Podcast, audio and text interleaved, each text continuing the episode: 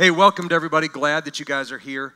Um, welcome to our series on spiritual warfare. So if you're new here, uh, we've been going through the last several weeks talking about what spiritual warfare is, talking about um, the schemes of the enemy. First of all, who is the enemy? Angels and demons. What are they? Who is Satan and why has he got such a problem? And we started then going into what spiritual warfare look like. And then from what's it look like, we started saying, okay, if we know that we're in a battle, we know that we're in a battle all the time. Scripture tells us in 1 Peter, and I read this every week 1 Peter 5 8, be of sober spirit, be on the alert. Your adversary, the devil, prowls around like a roaring lion looking for someone to devour. That is an important scripture because it really details out how important this fight is. It's not just an every once in a while thing. It's not one of those things where you can just say, Yeah, I remember that one day I had. I had a really bad day that one time. That was spiritual warfare for sure. You are under attack all day, every day.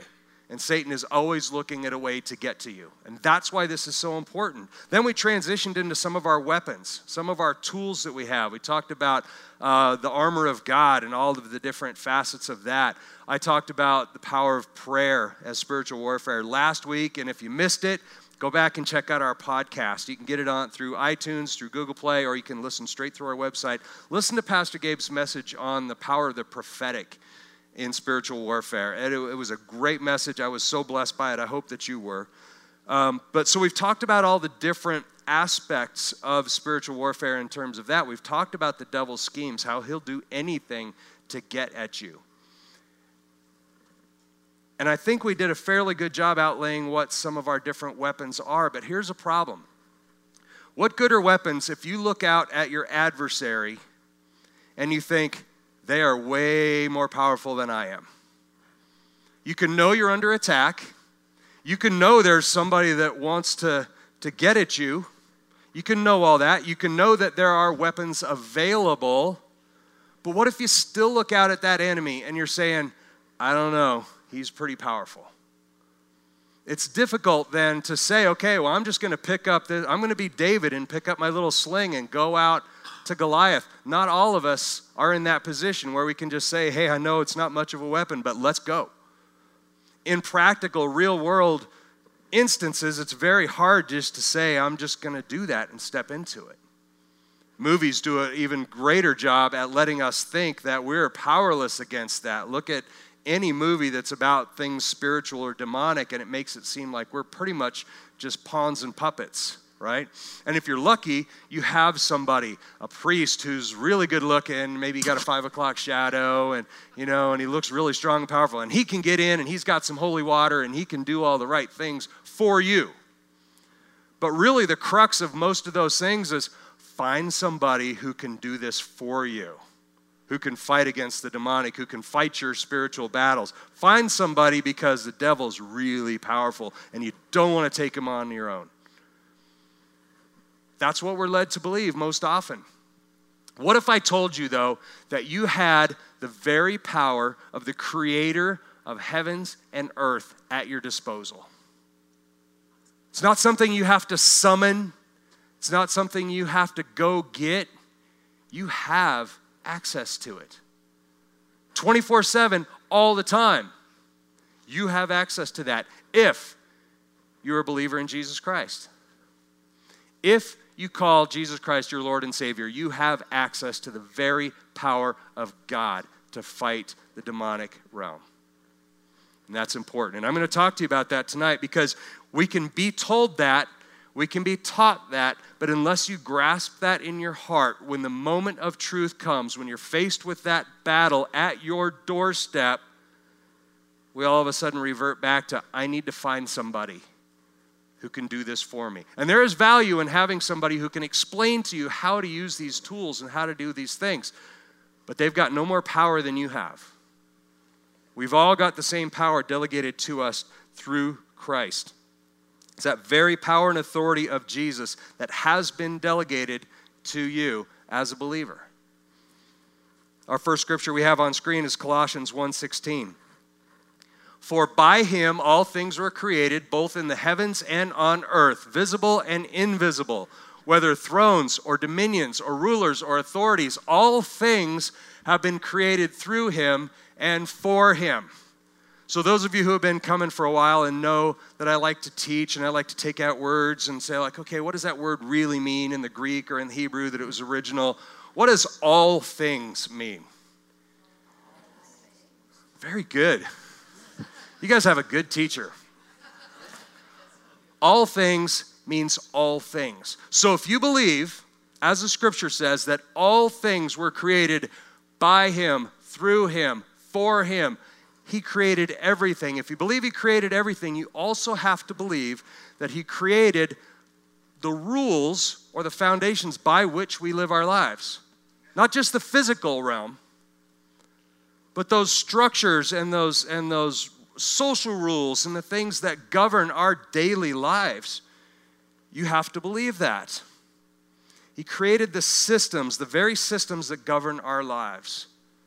God is the creator of those things also, because that's one of all things. You can go ahead and take that one down. So, if I ask you to go all the way back, when were the first laws invented? When were the first laws invented? Anybody have any idea? Adam and Eve, the garden. Very good. Okay, I was expecting some of my history buffs in here to go, well, back in 1700 BC, uh, there was the Code of Hammurabi. He was a Babylonian and he first codified all the, which would have been correct in that context. However, there were laws set in place by God way before that and have always been. And those laws govern our lives. And we have to be aware of those things. So, question I already asked it what are the first laws created by God? If, I, if we agree that God created the first laws, what are, what's the first law that God created? Anybody know? Don't eat of the tree. Don't eat of the tree. Okay, that's a good one. Any others?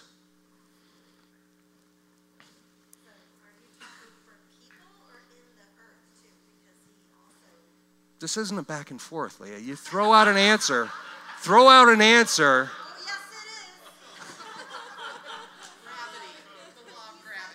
So you're saying, no, it's okay. Hey, let's go, let's go. I heard it, I actually heard it right here. What about the law of gravity? May not be the first, but it was certainly one of the first. It's a law, right? It's a law. Governs how we exist on this earth. That's true. Genesis 8, if you read Genesis 8, it lays out the principles of seed time and harvest, meaning seasons. It lays out uh, principles of cold and heat, summer and winter, day and night. It lays out all of these, and while you may not think of them as a law that's codified and carved in stone, they're laws that govern how we live our lives. And there are so many examples of those things. There are physical laws, there's spiritual laws, and there's wisdom laws. There's also justice laws. There's also justice laws by which we must live our lives. Colossians chapter 2, verses 13, 14 says, When you were dead in your transgressions and the uncircumcision of your flesh, he made you alive together with him, having forgiven us all our transgressions. Now listen to verse 14. Having canceled out the certificate of debt consisting of decrees against us, which was hostile to us, and he has taken it out of the way, having nailed it to the cross.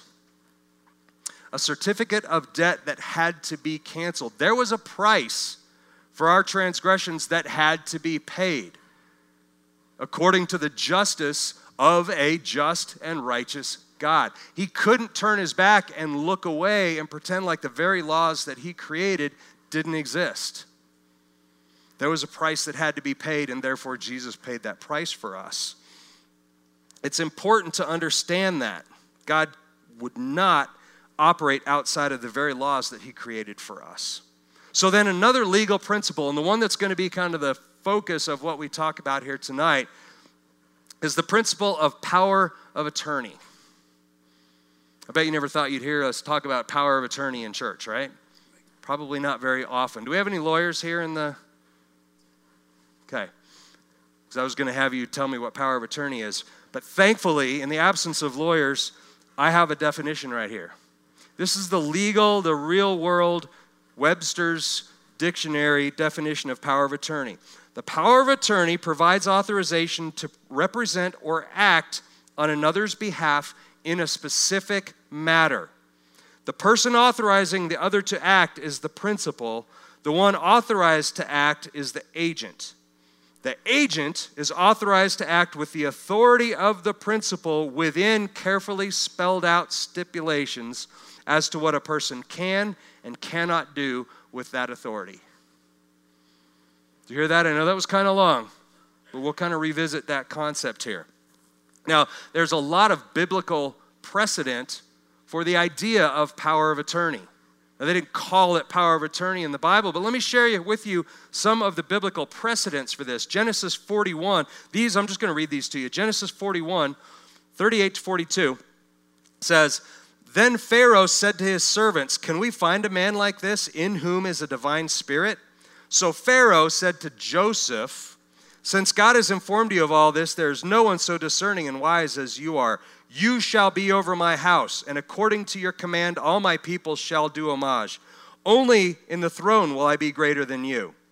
Pharaoh said to Joseph, See, I have set you over all the land of Egypt.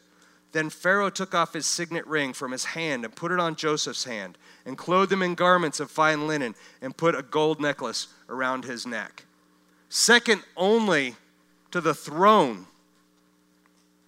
So Joseph was given that power of attorney. Moses was given a ter- uh, power of attorney, that authority over Israel. Exodus 3:15. God furthermore said to Moses, "Thus you shall say to the sons of Israel, the Lord, the God of your fathers, the God of Abraham, God of Isaac, and the God of Jacob has sent me to you. This is my name forever, and this is my memorial name to all generations." He empowered Moses to do that. And then Daniel, if you remember the book of Daniel, chapter 2, 48, King Nebuchadnezzar gives this authority to Daniel after Daniel revealed the power that he had in the prophetic. Daniel 2:48 Then the king promoted Daniel and gave him many great gifts. Then he made him ruler over the whole province of Babylon and chief prefect over all the wise men of Babylon. There are many more instances in the word where that power is given, where a ruler delegates that power and that authority. And it's not just a little bit. If you notice, it's always, you have power over everything I have power over, with the exception of the throne. It's not just a little bit, they give them all power of authority. Then we go on, we switch over to the New Testament, we have see Jesus receiving that authority directly from his Father. Look at John 14 10. This one we have on screen. Do you not believe that I am in the Father? This is Jesus speaking. That I am in the Father and the Father is in me? The words I say to you, I do not speak of my own. Instead, it is the Father dwelling in me, performing his works. His authority, Jesus' authority, came from his Father. And yet, when he was on earth, he never lacked for any authority that he needed. But after Jesus received that authority delegated from Father God, he passed it along to you. Now, this is where it really gets interesting. So, listen to this John 14, 12. We've got this on screen too. This is Jesus again speaking. Truly, truly, I tell you, whoever believes in me will also do the works that I'm doing. He will do even greater things than these because I'm going to the Father. This he's telling his, disciples, his disciples are saying, Don't leave, there's so much to do. And he says, Don't worry about it. You're going to do greater things than these because you're going to have the power and authority to do that. Now, this, this scripture right here, there are a lot of people who believe that the gifts of the Spirit, power against the spiritual realm, things like that, all died out with the first apostles. Those people are generally, from a theological standpoint, are called cessationists. And they believe that those powers and those signs or those sign wonders, those sorts of things, died out with the first apostles, and they really only were given to establish the church and to show the power of the church. Okay, and you could argue that, and a lot of people do argue that. But this scripture right here, Jesus himself says, You will do greater things than these. Doesn't put a time frame on it, doesn't says just till things get going. There's no time frame on that. Jesus paid the price and atoned for our sins and then returned to heaven. and gave his power of attorney to his disciples, of which you are, to rule the kingdom. God has put us in charge of his kingdom until Christ returns. And that's important for us to know. We have the very authority in Christ to act on his behalf in specific areas. Now, we don't have that blanket power of attorney that was foreshadowed in the Old Testament where I give you charge of everything. We don't have charge of everything, but we have been given very specific powers through Christ to accomplish things in his behalf on, in the kingdom. So, with that authority, then, how does that apply specifically to what we're talking about here, which is spiritual warfare, angels, and demons? Okay, so if we understand that Jesus did pass that on, how does that apply? Let's look at that. Let's look at that. The very first scripture I have here in, in this half is Luke 9 1. Says, And he called the twelve together and gave them power and authority over all the demons and to heal diseases. And he sent them out to proclaim the kingdom of God and to perform healing. Now, again, this is one of those that the cessationists will look at and say, okay, he gave the 12 that power. The 12 went out, very explicitly says the 12 had that power to go do that. The problem is, you take scripture in isolation, and you could easily be convinced that that's what that means. Very easily. We read on in context, we read on in Luke, and what we find out is that the 12 come back and they show that they have been able to do many of these wonderful things. And Jesus says, okay, it's time to increase the size of my army. And he sends out more. That word, by the way, when he called the 12 together and gave them power and authority. That word authority, here's your Greek lesson or your first Greek lesson for today. That word authority translates as exousia. Exousia specifically means delegated power.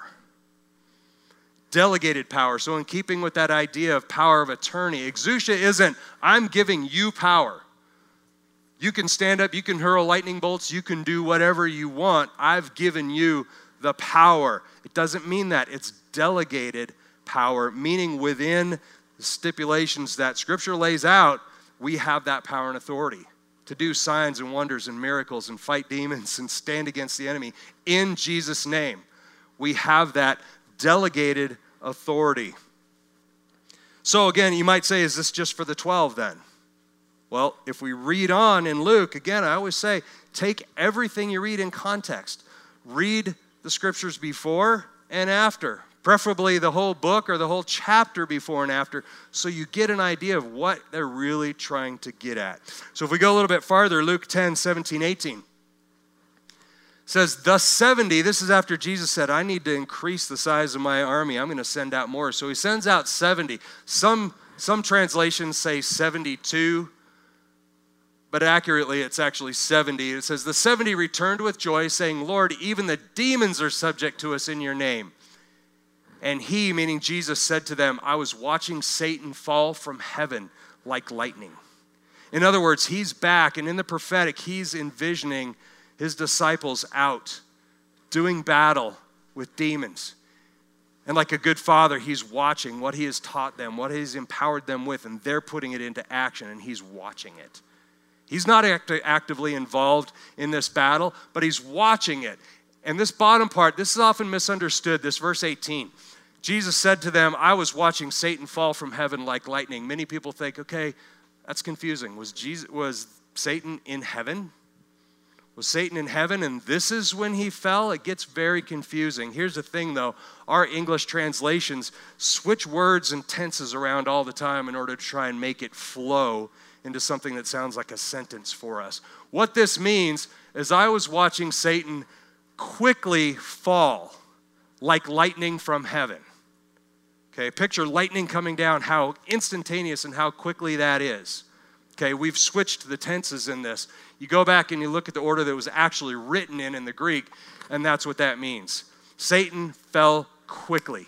And Jesus is saying, He submitted to you and your authority in me immediately. It wasn't a process and it wasn't an argument, it just happened. That's what that means. So, Jesus then explains, he goes on to explain the very next verses. We can get that up there. Jesus, uh, Luke 10 19, 20. I have given you, this is my favorite scripture in the whole Bible, by the way, and I've said this before. I have given you authority to tread on serpents and scorpions and over all the power of the enemy, and nothing will injure you. Nevertheless, do not rejoice in this that the spirits are subject to you, but rejoice that your names are recorded in heaven. That is my favorite scripture for spiritual warfare because it spells it out. We have, not only do we have authority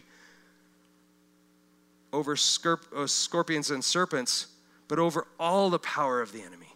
Everything that he can throw at you, nothing can injure you. Nothing. Let's take a closer look at that. I want to kind of pull that apart a little bit and look at it a little bit more. Now, first of all, when Jesus says, I have given you authority over serpents and scorpions, he's reminding them of what David actually wrote. There's a psalm, Psalm, I've got it written down here, 9113, where David says, You'll tread upon the lion and the cobra, the young lion and the serpent, you will trample down. This is as he's encouraging his armies before they go into war. And he's encouraging them. And Jesus is recalling that authority that, that they would have very well been familiar with saying, Yeah, we've always had that. We've always had that authority. So then, so that's kind of the, the, the figurative part. And then, literally, in terms of this, Acts 28 3 says, But when Paul gathered a bundle of sticks and laid them in the fire, a viper came out because of the heat and fastened itself on his hand. Remember that story? That's literally this playing out. Viper fastens itself on Paul's hand. He just shakes it off like it's nothing. That's that authority in Christ. And then the phrase where it says, and nothing will injure you. Okay, this is Greek lesson number two. Injure is edikeo in Greek, okay? And what it means, this is important, acting contrary to what is divinely approved. You read that, nothing will be contrary to what is divinely approved. With that in mind, Let's look at another scripture. Let's look at Romans 8:28. I've got that up here. And we know that God causes all things to work together for good to those who love God, to those who are called according to his purpose. Knowing that anything that comes your way, he's not saying, Jesus isn't saying nothing will, nothing will, will stub your toe, that you'll never cut yourself, that you'll never be physically injured. He's saying nothing will happen to you that isn't divinely approved. Nothing will happen to you that God hasn't already seen and hasn't already made plans to use it for your good.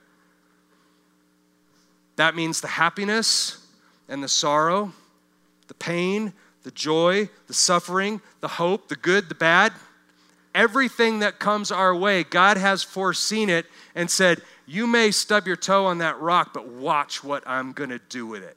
I've already got plans. Nothing can harm you, nothing can come against you that isn't divinely approved. That's important to know. That's great news. But Jesus actually leaves us with a couple caveats, a couple warnings, if you will, on this. The first one, verse 20 if we look back at verse 20, nevertheless, do not rejoice in this that the spirits are subject to you, but rejoice that your names are recorded in heaven.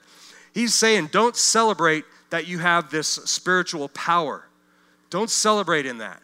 Celebrate in the fact that the battle's already won and your names are written in the book of life in heaven. Your, your salvation, the end game, the final victory, that is all secure. So keep your eyes focused there not on the battle. I've given you what you need to fight the battle. I've explained this to you. You have that. But our focus shouldn't be on the fight, our focus is on the victory. Amen? So that's great news. But there are a couple things to remember. First of all, we can't just do anything in the name of Jesus. Okay, the fact that Jesus gave us his power of attorney, remember the definition of the power of attorney specific powers to act in specific ways in specific situations. What are those situations? Well, they're written in the Word for us. We can find scripture that outlines what our authorities are in Christ, what we can and can't do. You can't just say, in the name of Jesus, X. without it being authorized by Jesus. And this is, this is all written out in Scripture. There are many. Here's one, though Mark 16, 17, 18. These signs will accompany those who have believed in my name. Remember, it's in the name of Jesus. It's not in your name or in your power. It's in the name, power, and authority of Jesus. They will cast out demons. They will speak with new tongues. They will pick up serpents. And if they drink any deadly poison, it will not hurt them. They will lay hands on the sick and they will recover. I am not advocating picking up serpents and drinking poison, just so we're clear. You always have to say that because there's somebody who just wrote that down. I've been wanting to try that.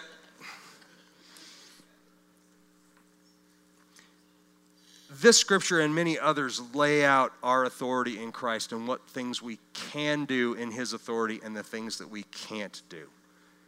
If you try to do things in the authority of Jesus Christ that either one have not been authorized for you to do, or number two, you're calling upon the name of Jesus and you don't know Jesus, meaning you haven't been given that authority, it doesn't turn out well. There's a story in the Bible, it's in Acts 19 14 to 16. I'll read it to you. It's about the seven sons of Sceva. You ever heard that scripture? Some have, some have not, though. Listen what happens these were, these were basically sorcerers, wizards, right? And, and, they were trying to evoke the name of Jesus to accomplish these things that they'd seen done, but they didn't know Jesus. Look what happens. This is Acts 19, 14 to 16. Seven sons of one Sceva, a Jewish chief priest, were doing this. And the evil spirit, they confronted this evil spirit. The evil spirit answered and said to them, I recognize Jesus, and I know about Paul, but who are you? How many of you know if you're standing there, you're like, uh oh? And the man in whom was the evil spirit leapt on them, seven sons. The man with the evil spirit leapt on them and subdued all of them and overpowered them so that they fled out of the house naked and wounded. That brings a picture to mind, right? This is what happens when you try and use the authority of Jesus without knowing Jesus. That's step one in any spiritual warfare that we do. Know where your power and authority comes from, know who your Savior is, and know your authority in Him. That's it. Know what authority and power you have. Know that you have it, because it's one thing to know of it. Know that you have it. And then know and focus on the giver of that authority. The only requirement to access that is a true relationship with Christ. Again, you can't just know of Him, not unless you want to end up naked and wounded and running around. Sounds like a cool Saturday night for some people, but I didn't say that. Let's get rid of that. We'll edit that out later. Hey, worship team, you guys can go ahead and head up. A relationship with Christ, in this case, is made possible by humbly submitting yourself to Christ humbly. Jesus warns against this. You don't do it, you don't rejoice in your power. You rejoice that it's been done for you. That's coming to him in humility. In fact, a little bit later, James, James, the book of James is written by Jesus' half brother. Okay? Actually, James happens to be the first book chronologically that's written in the New Testament books. Okay, James was the first one. So Jesus' own half brother, the first to write down, to pen scripture and put it down, says this in, in uh, chapter, chapter 4, verse 7 Submit therefore to God, resist the devil, and he will flee. Spiritual warfare is not a new thing, it's not a new idea. It's been going on forever. The word submit, by, there, by the way, right there, doesn't mean to give in submit to God doesn't mean just to give in. Give into that sleeper hold He's got you in. Tap out. Okay, I give, God. It means to willingly submit. In the terms of an army, it means to enlist instead of being drafted. You made this choice, and when you willingly choose to submit yourself to God and align yourself with Jesus Christ, that is when this power and authority comes to you. You don't need anyone else to do it for you. Jesus died to give that victory and give that authority to you. So, question Are you tired of fighting these battles on your own? Who here feels like they've been in a spiritual battle sometime in the last couple days? Some days we do better than others, but we always need someone on our side to fight those battles with us. And that person is Jesus. And when we accept him, and when we know him, and when we join him in our calling, we have the very authority of the King of Kings at our disposal. And nothing can hurt you, nothing can stand against you. Ultimately, with all that knowledge, our response to this should be to praise Him. It should be to praise Him that no matter what comes your way, do you understand what a big thing that is? No matter what comes your way, you are promised that He is going to use it for your good. Did you just lose a job that you thought you had and was secure, and now you don't know how you're going to pay your bills? Do you know Jesus? If you do, the promise is he will use that for your good. Did somebody you know just get sick? Somebody you know um, break your heart, hurt you? Do you know Jesus?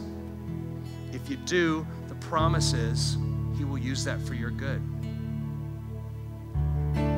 I could go on and on all night, but the point is there's nothing that the enemy can throw at you nothing that can happen to you that you have not already been promised is going to be turned around, used for your good to smack the enemy right in the face. So when I say, Did you lose a job? Rejoice. Yes. Are you going through a trial in your life of one time of one type or another? There's a thousand different types of trials. Are you going through one now? then rejoice. Because He has promised you, and we can trust in His promises that you aren't fighting it alone and that it will work for your good. Now, as I said, the caveat is you need to know Jesus. So if you're sitting in here right now and you're saying, I want all that, I'm going through some trials, but I am getting beat up and bloodied like the seven sons. But it's not because I'm trying to do anything, it's just because I don't have Jesus in my life. You can ask Jesus into your life anytime. The seven sons of Sceva, they knew who Jesus was, they didn't submit to him. They didn't submit to his authority. So if you're here and you're like, I know who, I'm sitting in a church, I know who Jesus is, but you haven't given your life to him, I want to urge you to do that now.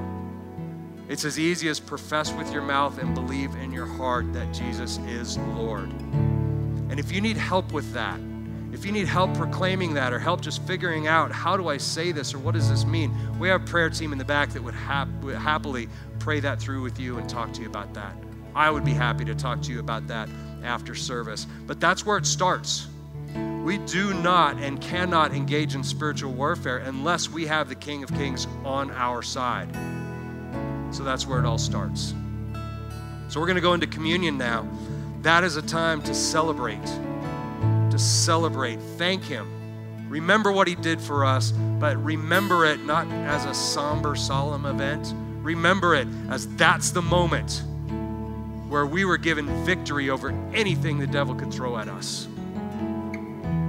Very victory in salvation of life over death. So let's remember that as we take communion. If you're new here or haven't been in a while, we do communion. We have at the crosses, we have juice and bread and crackers there. And if you want to serve yourself or serve your family, you can just dip the bread or the cracker in the juice, take it. Up front here, we have wine and bread and crackers, and we would be happy to serve you up here if you would rather be served. You don't have to be a member here. You don't have to go through anything in order to take communion here and celebrate Jesus. You do have to call Jesus your Lord and Savior. It's the only stipulation. Before we do that, though, let's take a moment and pray. Would you join me? Father God, your word promises us that everyone who calls on the name of the Lord will be delivered. Delivered from anything that the enemy can throw against us. And so, right now, Lord, we lift you up in this place and we call upon your name in all humility and in desperation, Lord, that you would remind us that we are not subject to anything that the devil, the flesh, the world, anything can throw at us. We are not subject to that because we are overcomers and we are rulers along with you. We stand side by side with the King of Kings. And we thank you for that, Lord, because that is the gift you have given us. And Lord, we know we have a job to do in that.